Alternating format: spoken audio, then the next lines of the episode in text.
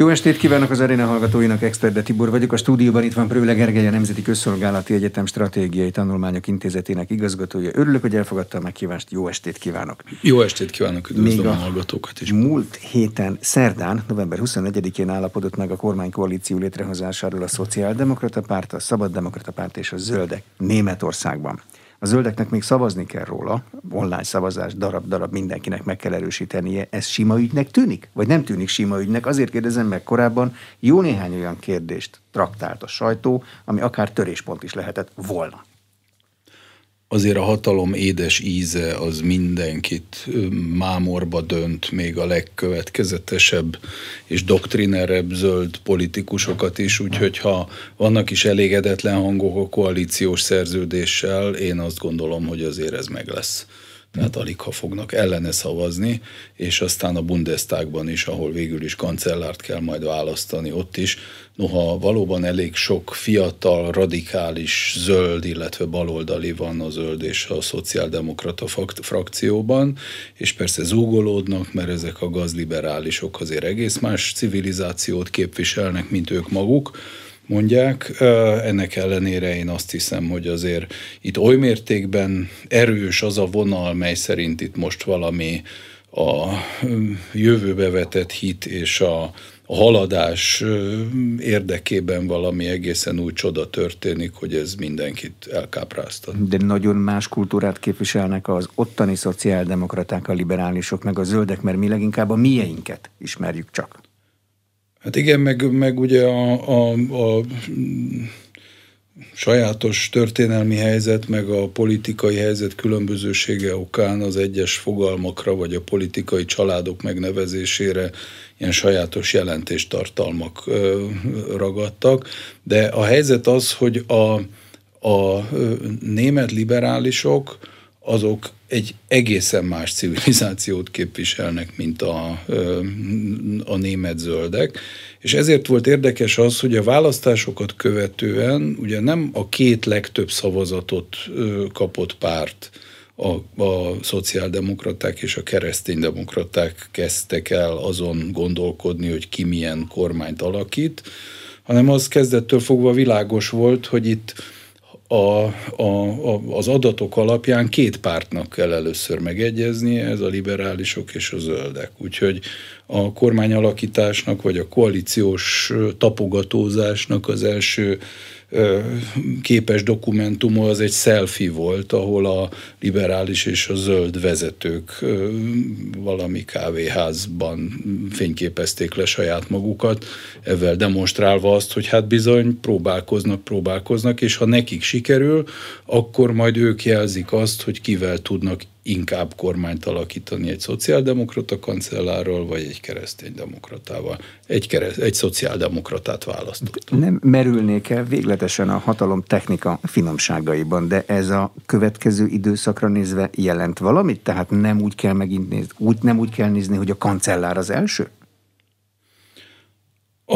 Ennek a bizonyos programnak, vagy koalíciós szerződésnek a bemutatásánál volt egy elég érdekes mondat, ami a jövendő kancellár szájából hangzott el, és pedig az, hogy szemmagasságban van mindenki mindenkivel. Ilyet azért német kancellárok egyébként nem szoktak mondani, mert látványosan több szavazatuk szokott lenni, mint koalíciós partnereiknek. Ugye itt most az a helyzet, hogy ugyan most is így van ez, hiszen a 20-valahány százalék az jóval több, mint a 10-valahány.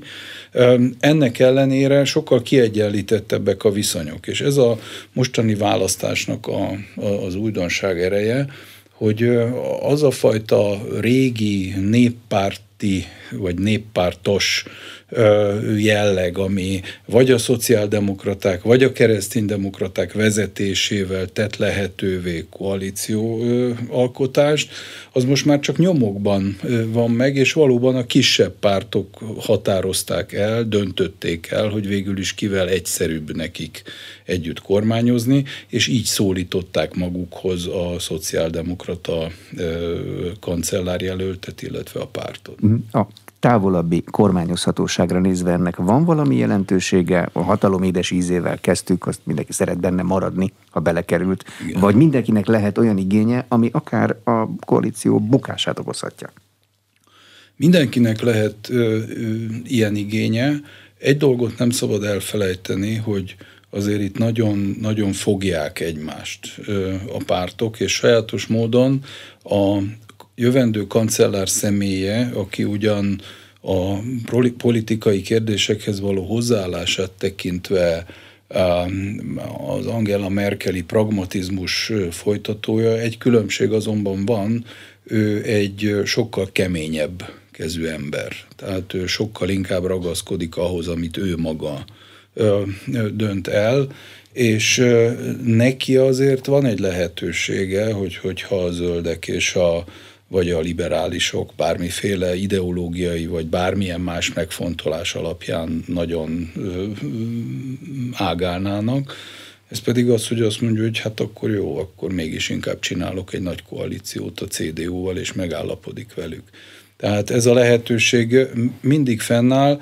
Én a kormányozhatóság szempontjából egyfelől ezt a határozott kancellári elképzelést és gyakorlatiasságot bizonyos értelemben megnyugtatónak tartom, tehát ilyen értelemben következetességre lehet számítani. A másik pedig, amiről már szintén volt szó, hogy azért ebben a kormányprogramban vagy koalíciós megállapodásban van egy nagy elszánás, ami hát sok tekintetben, de nyilván itt a részletekről majd még beszélünk, gyökeresen ellentétes azzal, amit mi itt Magyarországon gondolunk bizonyos dolgokról, akár társadalompolitikai, akár európai összefüggésben, de hát ez egy ilyen határozott nyugat-európai modernizációs kiáltvány, ez a koalíciós megállapodás, ami úgy tűnik, hogy aminek a mentén ezek a pártok együtt tudnak működni. De az probléma, hogy mást gondolnak a világról? A magyar kormány számtalanszor elmondta, hogy nem akarjuk a mi véleményünket senkire rákényszeríteni, cserébe más se kényszerítse rá az ő véleményét Magyarországra. Nem fér meg a kettő az Unióban? De abban a pillanatban, amint Európai Uniós szintre emelkednek ezek a kérdések, tehát például az, hogy Németország akar-e Európai Egyesült Államokat, vagy nem akar. Ha Németország Európai Egyesült Államokat akar, és ez benne van a koalíciós szerződésben, hát ezt ugye nélkülünk nem lehet megcsinálni. Tehát itt biztos, hogy ezen a szinten érdekütközésbe keveredünk. Vagy hogyha az alapszerződés újratárgyalása merül föl, ugye akkor is érintve vagyunk. Akkor, amikor bizonyos társadalompolitikai célok, legyen ez a nemi identitással összefüggő, vagy bármi mással összefüggő kérdés, európai szinten való szabályozása merül föl, ami szintén szerepel ebben a koalíciós szerződésben, hát akkor ehhez előbb-utóbb a mi véleményünkre is szükség lesz. Ez persze attól is függ, hogy az európai gondolkodásban, vagy az európai intézményrendszerben valóban merre megyünk tovább. Lesz-e ezekben a kérdésekben közös európai döntéshozatal, vagy nem lesz? Mennyire folytatódik ez a bizonyos lopakodó szerződés módosítás, vagy nem folytatódik? A németek ezzel a programmal végül is kimentek a pástra, elmondják, hogy mit akarnak, erre meg mi, ahogy ezt már ugye hallottuk az utóbbi napokban, elmondtuk, hogy mi meg valami egész mást akarunk. De miért mondják ezt a németek? A németeket otthon ennyire érdekli? Egy kormány olyasmiről szokott beszélni, ami a népét nagyon érdekli. A németek izgulnak arra, hogy mi legyen az identitáspolitika az Unióban?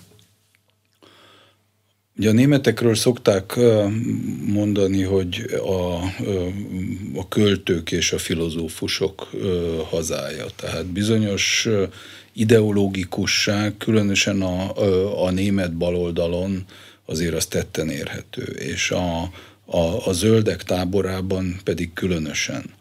Tehát a az individuális jogok hangsúlyozása, a szabadság minden szinten való megélése, az identitás minden korlátok nélkül való kibontakoztatása, ezek olyan alapvető ideológiai bebetonozott kérdések, amit hát valószínűleg alig ha lehetett kihagyni egy ilyen koalíciós szerződésből, különösen úgy, hogy 16 évig egy kereszténydemokrata, vagy mondjuk úgy magát kereszténydemokratának mondó párt kormányzott. Tehát itt valami olyan forradalmi modernizáció zajlik, aminek ez az ideológiai lenyomata, ennek biztos, hogy látszódnia kell. Angela Merkelt nagyon jól megismertük, majdnem 2 évtized alatt asztaltársasági téma volt. Olaf Scholz milyen ember? Azt mondta, hogy keménykezű, pragmatista, robot, ilyen jelzők röpködnek a sajtóban. Érdemes egy kicsit visszamenni, hogy lett egyáltalán belőle kancellár, mert azt gondolom, hogy ha a modern politikára tekintünk végül is Európa, vagy ha tetszik világszerte, akkor a pártpolitikai programalkotás mellett sokkal jelentősebbé vált a személyiségek szerepe. Tehát kik képviselnek bizonyos irányvonalat. Ez nyilván összefügg a kommunikáció leegyszerűsödésével, a megnyilatkozások, a képiség, a hang és egyéb más hírforrások jellegének változásával. És ugye Németországban az történt, hogy ezt egy ideje tudtuk, hogy Angela Merkel már nem indul a kancellárságért. És akkor ment ez a nevezzük csak Tili-Tolinak a CDU házatáján, választottak egy pártelnököt, Annegret Kramp-Karrenbauert, ő hamarosan megbukott, akkor jött egy újabb meccs, hogy kit válasszanak, akkor megválasztották Armin Laschetet, de ugyanakkor ő még nem volt kancellárjelölt, akkor ott a CSU-val ment ez a belső harc, hogy ki a jobb jelölt, ki nem a jobb jelölt, és azt mindenki látta, hogy a CDU-s kancellár jelölt, az a közvéleménykutatásokban messze a leghátsó helyen van. Ugyanakkor a zöldek se tudták átugrani a saját árnyékukat, mert miközben tudták, hogy az ő férfinő kettős elnökségükből a férfi az alkalmasabb jelölt, nem tehették meg, mint egy ilyen ideológiailag végtelenül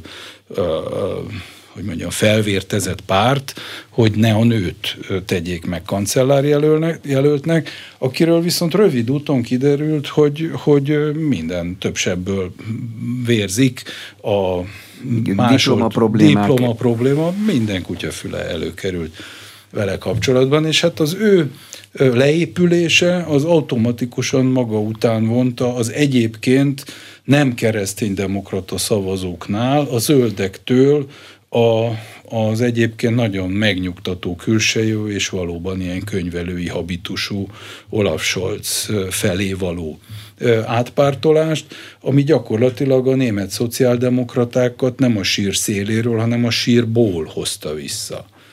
Néhány hónap alatt.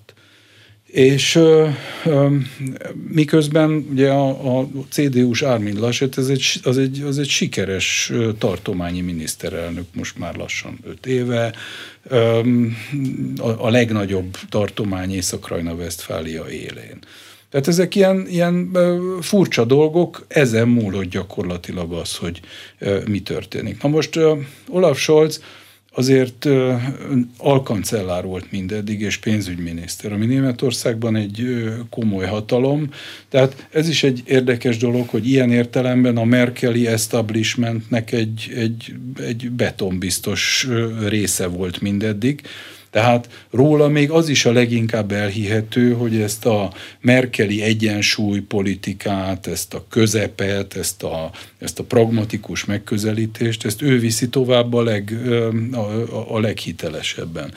És hát mondom, ezek között a jelöltek között ő lett a legnépszerűbb. Azt tudjuk hamburgi időszakából, hogy nagyon keménykező, tehát nagyon jól irányít, nem ideológikus, És van egy érdekes magyar szál itt, hiszen Olaf Scholznak egy hivatali elődje Hamburgban Klaus von Dohnányi volt, ugye, aki néhány évvel ezelőtt még Magyarországgal kapcsolatban is megnyilatkozott, és most már, ha jól tudom, 95 éves, és tényleg a Szociáldemokrata Párt doajenje. És ő is ezt a polgári, pragmatikus, szociáldemokrata vonalat viszi, ő nagyon jó véleménnyel van Olaf Scholzról, de azt is megállapította, hogy bármi is van a kormányprogramban, az biztos, hogy ezek a szándékok végül is abban az adott pillanatban, amikor a politikai döntést kell majd meghozni, akkor Olaf Scholzon fognak eldőlni. Elképesztő vállalások vannak ebben a kormányprogramban, például a szén kivezetésével kapcsolatban, vagy a gépjárművek kivezetésével kapcsolatban. Tudják a németek, hogy honnan lesz energiájuk?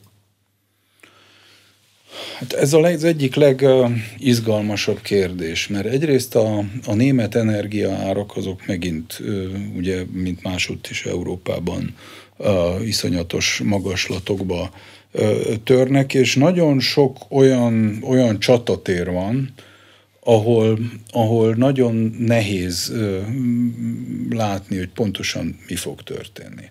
Az kétségtelen, hogy Németországban ez a megújuló energia, ennek van egy kultusza, és még ha nagyon drága is, azért nagyon következetesen építik ki ezeket az északi-tengerben létesítendő szélerőműveket. 40% volt tavaly az össztermelésnek. Pontosan. 10%-kal kevesebb, mint a fele. Így van. És ezzel együtt jön fölfelé. Tehát nem lehet azt mondani, hogy a levegőbe beszélnek, ebben az ügyben elég sok mindent tesznek, de hát ez persze nem csak, hogy arra nem elég, vagy csak fele annyira se elég, mint amennyire szükség van, hanem azért az a fajta modernizáció, amit ez a program előír, ez jó eséllyel további elektromos áramfogyasztást előlegez meg. Digitális állam, a teljes infrastruktúra újraépítése. Igen, erre utalok. Na most azt megint csak ideológiai okokból nem lehetett meglépni, hogy a 2022-re előrejelzett atomenergiából való teljes kiszállást, vagyis az összes atomerőmű leállítását, ezt felülírják. Egyrészt azért, mert ez a zöldeken nem ment volna át. Tehát náluk ez egy olyan ősi, ugye ez az Atomkraft nein danke, tehát hogy semmiképpen sem akarok atomenergiát. Ez az ő létrejöttüknek, az ő genezisüknek egy alfája és omegája.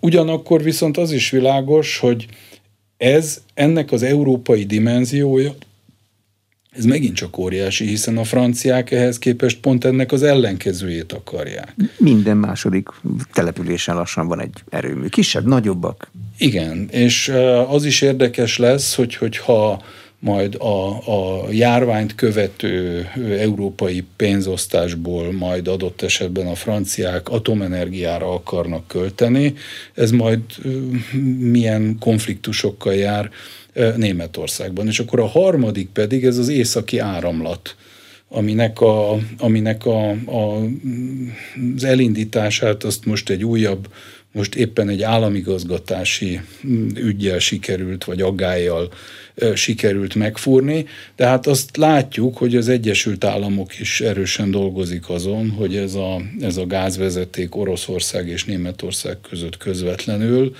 ez ne legyen egy sikeres projekt.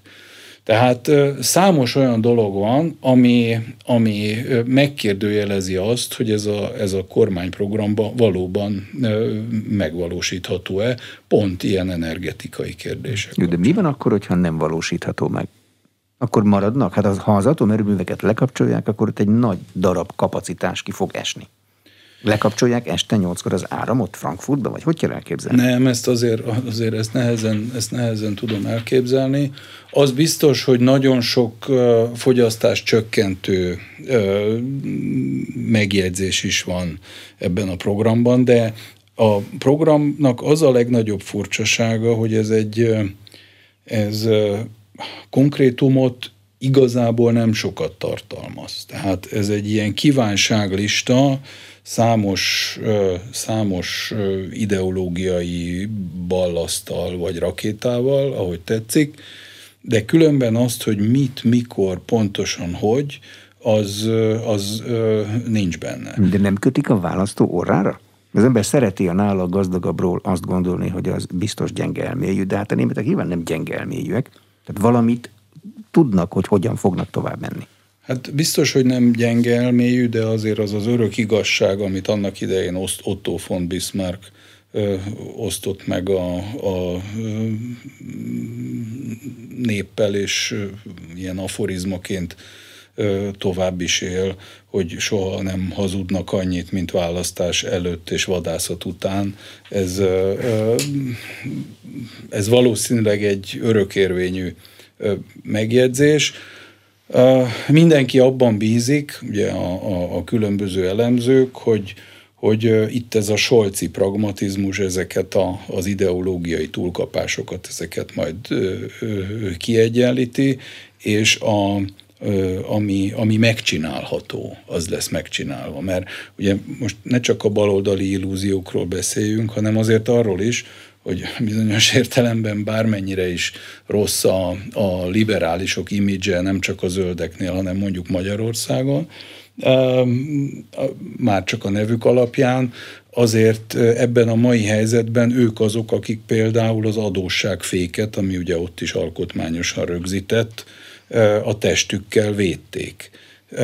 És ők azok, akik a pénzügyminisztert adva valószínűleg ennek meg is tudnak majd felelni. Minden ez a járvány után vissza kell hozni, azt mondják. Pontosan, tehát 23-tól kell majd ezt újra visszahozni, és szerettünk mi nagyon sok mindent Angela Merkel rovására írni itt az elmúlt években, de azért az, hogy a járvány előttig legalábbis egy ekkora ország költségvetését szuficitessé tudta tenni, azért az azt gondolom, hogy mégiscsak egy komoly politikai érdem.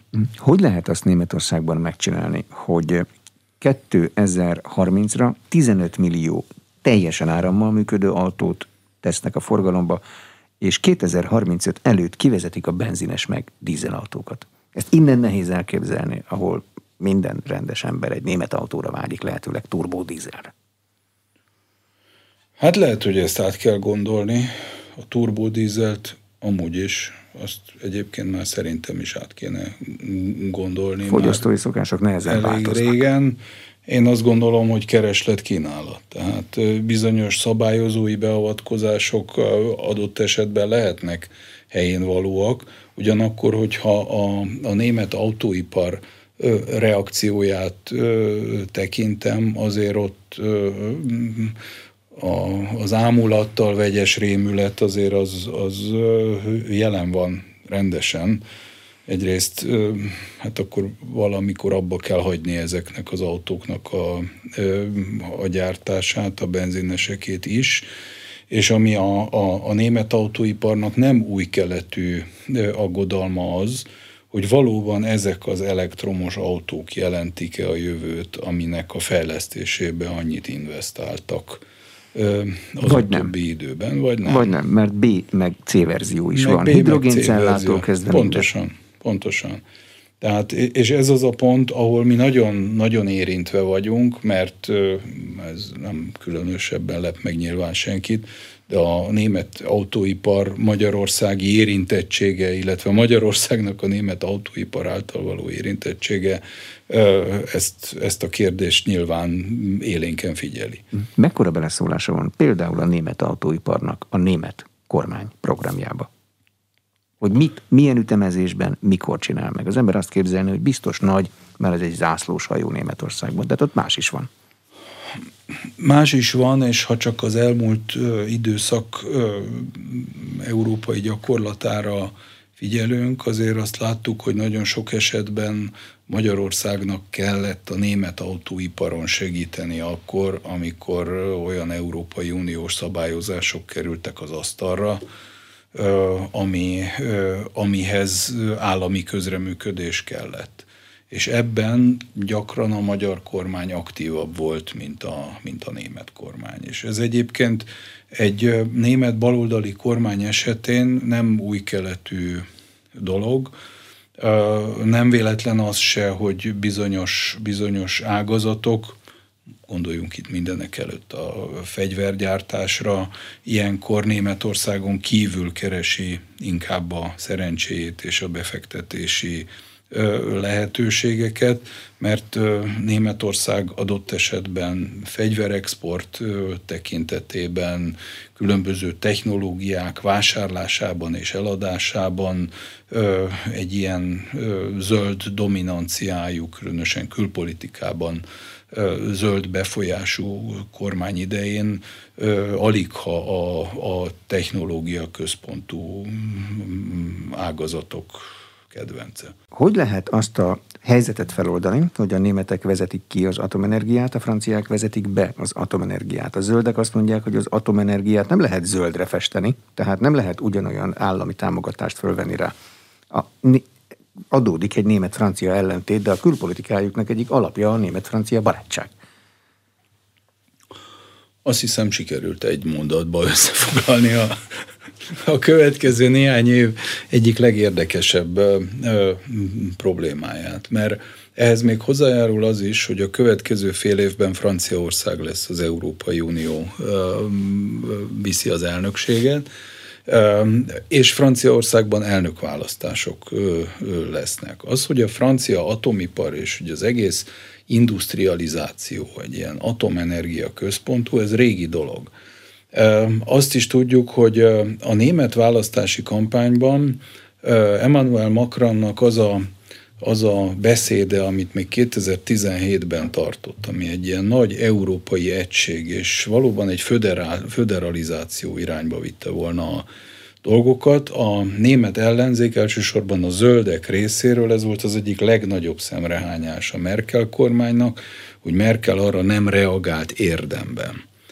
Megint, ha Magyarország szempontjából nézzük, akkor nekünk akkor ez nyilván jó volt, hogy nem reagált érdemben, hiszen azt tudjuk, hogy Magyarország Európai Uniós pozícióját, ami hát bizonyos értelemben küzdelmesnek nevezhető, ezt ez a bizonyos merkeli pragmatizmus sok esetben védelmébe vette, például amikor az elmúlt év végén Németország volt az unió soros elnöke.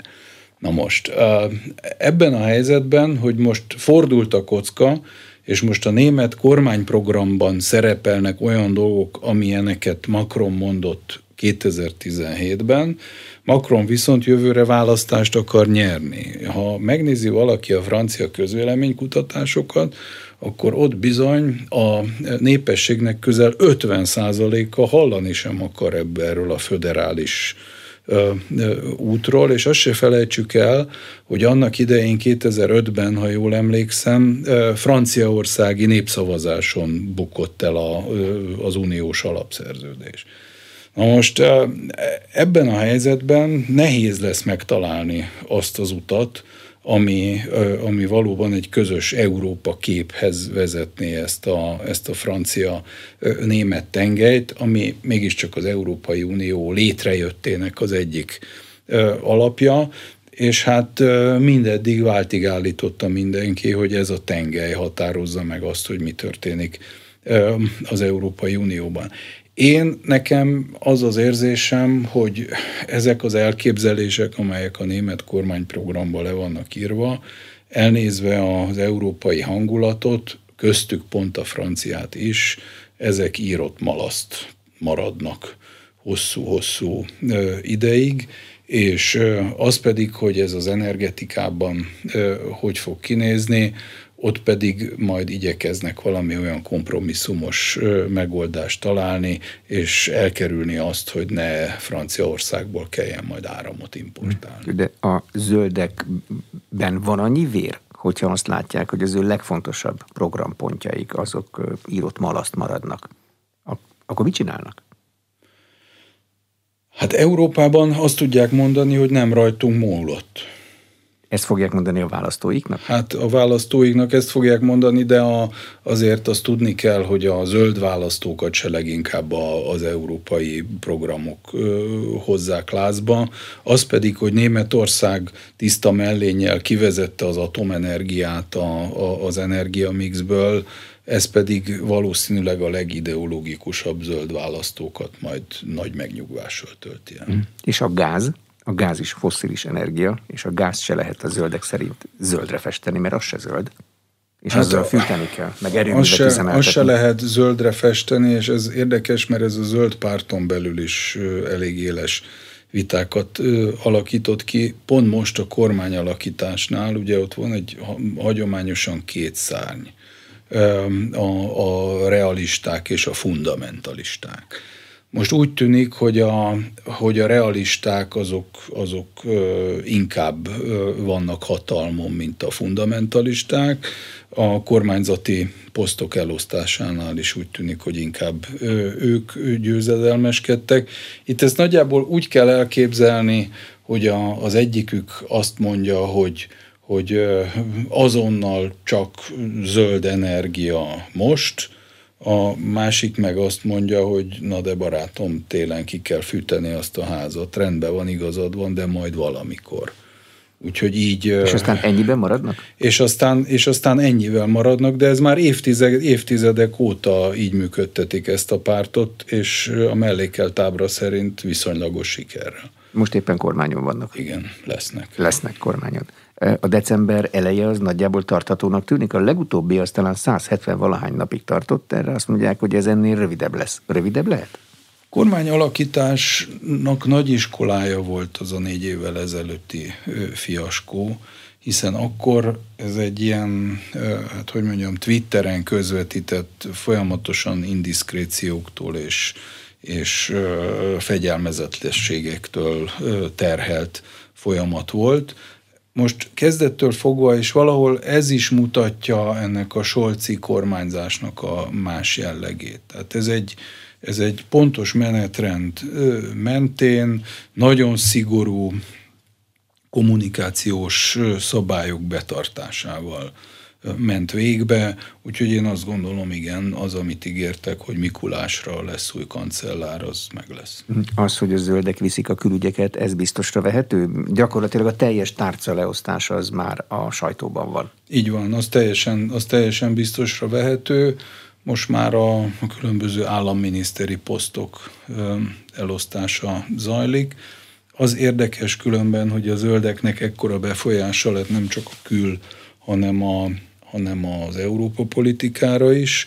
Itt megint csak olyan pontok szerepelnek a koalíciós megállapodásban, amiket nehéz lesz keresztülvenni, mert ugye visszahozzák a Spitzenkandidát, hogy ezt a szép német szót használjuk újra, rendszert, aminek nincs szerződéses alapja. És ami legutóbb meg is bukott. Az Európai Unióban. De egyszer sikeres volt. Ami meg is bukott, és az, hogy az van a koalíciós szerződésben, hogy a zöldek jelölik a következő Európai Uniós biztost, akkor, hogyha az Európai Unió, a bizottság elnöke nem német politikus lesz, ez bizonyos értelemben implikálja annak lehetőségét, hogy az is fölmerül, hogy Urszula von der Leyen, aki köztudottan nem zöld, hanem CDU-s politikus, egy következő kört akar futni, mint bizottsági elnök, akkor úgy kell táncoljon, ahogy a zöldek fütyülnek. De ennek van hagyománya a német politikában, hogy egy másik pártcsaládból származó, nagyon magas tisztséget viselő az úgy táncol, ahogy neki fütyülnek? Szerintem van, hogyne, hiszen amit újra és újra el kell mondani a magyar közönségnek a német politikával kapcsolatban, az ugye az, hogy ott egy egész más politikai kultúra érvényesül azáltal, hogy a föderatív berendezkedésben minden tartományban más és más koalíciós együttállások jöhetnek létre. A 16 német tartományban most 14 különböző koalíció működik. El lehet képzelni, hogy ilyen körülmények között azért mindenki törekszik arra, hogy a politikai konfliktusokat soha ne élezze ki annyira hogy az kenyértörésre vigye a dolgot, vagyis a politikai rendszer természetrajza az inkább konszenzus irányába mutat, mint a konfliktus irányába. Az pedig, hogy ilyen hatalompolitikai játékokban ki hogy viselkedik, az pedig azt gondolom, hogy a modern politikának egy sajátos adottsága. Ez, hogy a zöldek viszik a külpolitikát, ez azt jelenti, hogy ez a kancellár külpolitikája, vagy ez a zöldek saját asztala a külpolitika? Ez egy nagyon érdekes kérdés azért, mert azért az európai politikában, a magyarban is, de mindenütt azáltal, hogy az Európai Tanácsnak egy ilyen döntő szerepe lett, mindenütt a miniszterelnökök, illetve a kancelláriák, miniszterelnöki hivatalok viszik a külpolitika lényegét. Az európai, főleg az európai politika lényegét.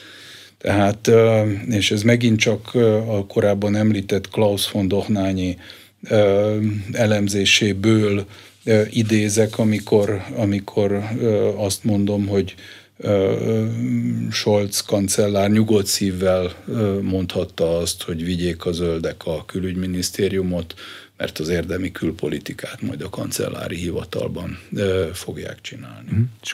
Zöld külügyminiszter pedig a féle utazó arca lesz Németországnak? Ezt hogy kell elképzelni? Igen, a zöldek igazából egy dolog miatt reménykedhetnek abban, hogy ez nekik jó választás. Egyrészt a Jóska Fischeri hagyományok alapján.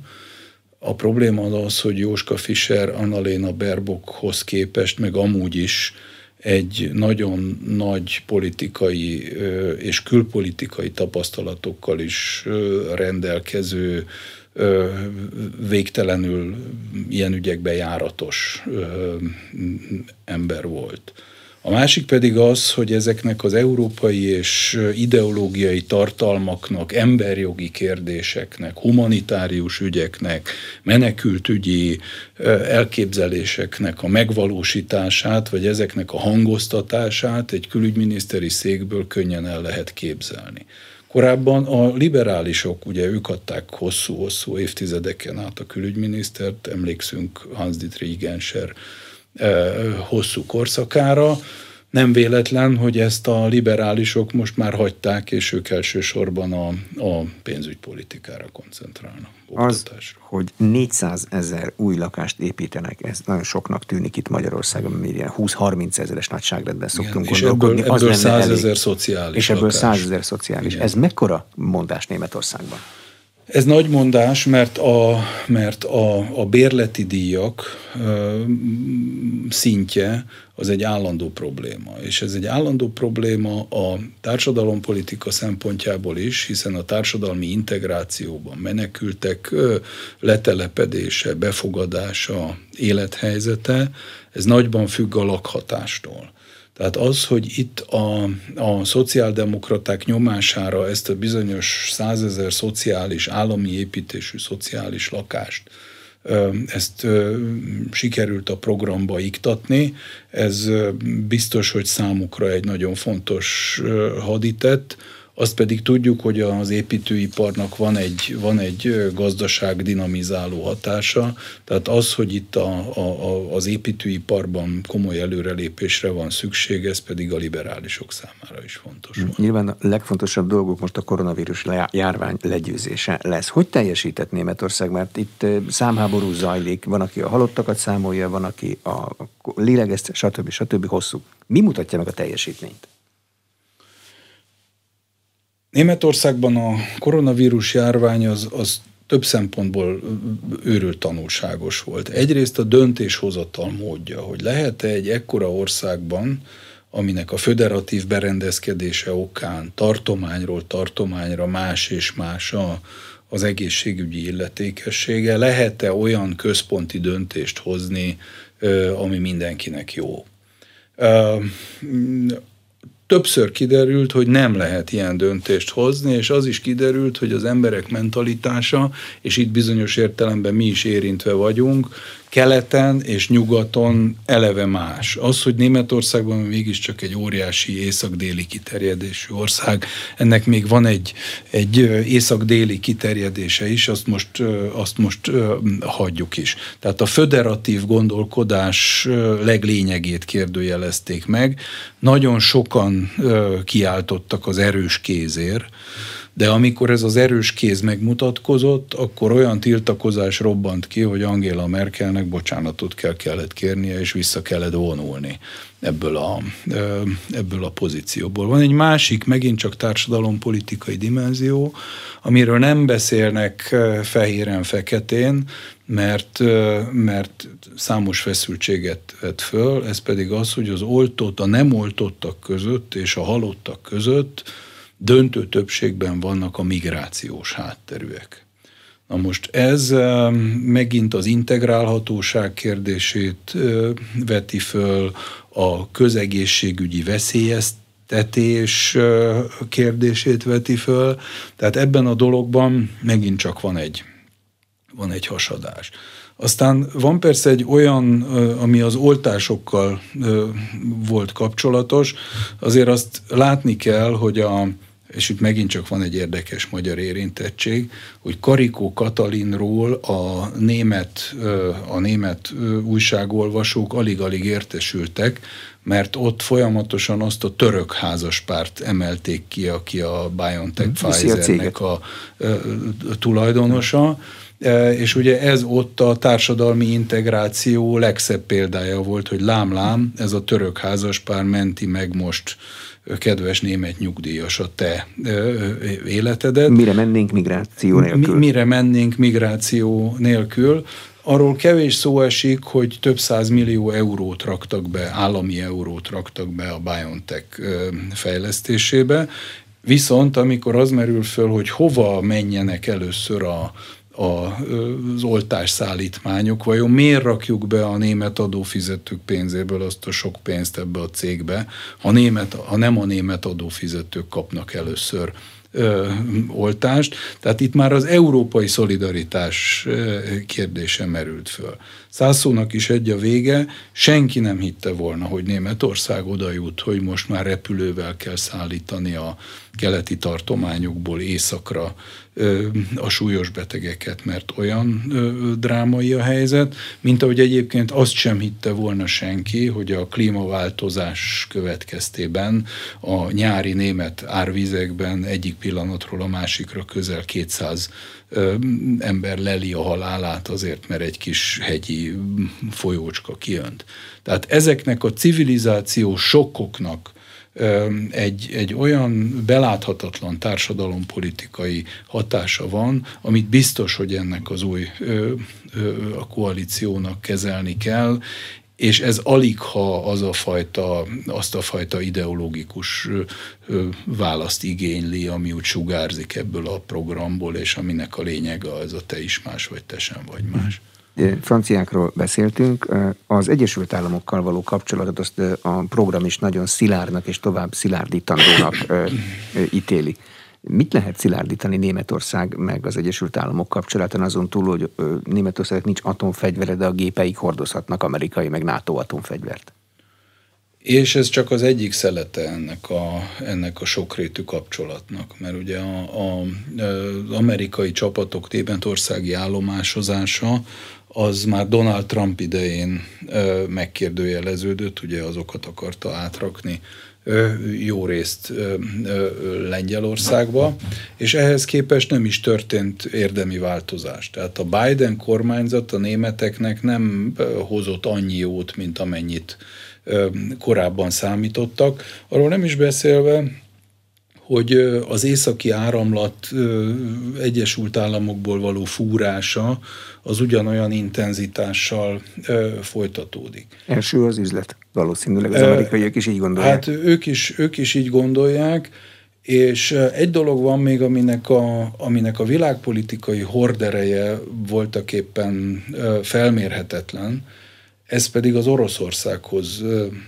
való viszony, illetve Oroszország és csatlósaihoz való viszony. Most láttuk, amikor Merkel kancellár Lukasenkával telefonált a határon kialakult helyzet miatt. Korábban is láthattuk, hogy ez a merkeli pragmatikus német politika, ez Oroszországot olyan értelemben mindig partnerként kezelte, még ha olykor kemény szavakat is használt, hogy a beszélő viszony fenntartásában érdekelt volt. Azt belátni, hogyha Európa folyamatosan szankcionál, és Németország is csak a szankciókról beszél Oroszországgal kapcsolatban, akkor ennek az lehet a világpolitikai következménye, hogy Oroszország végképp kiköt Kína mellett.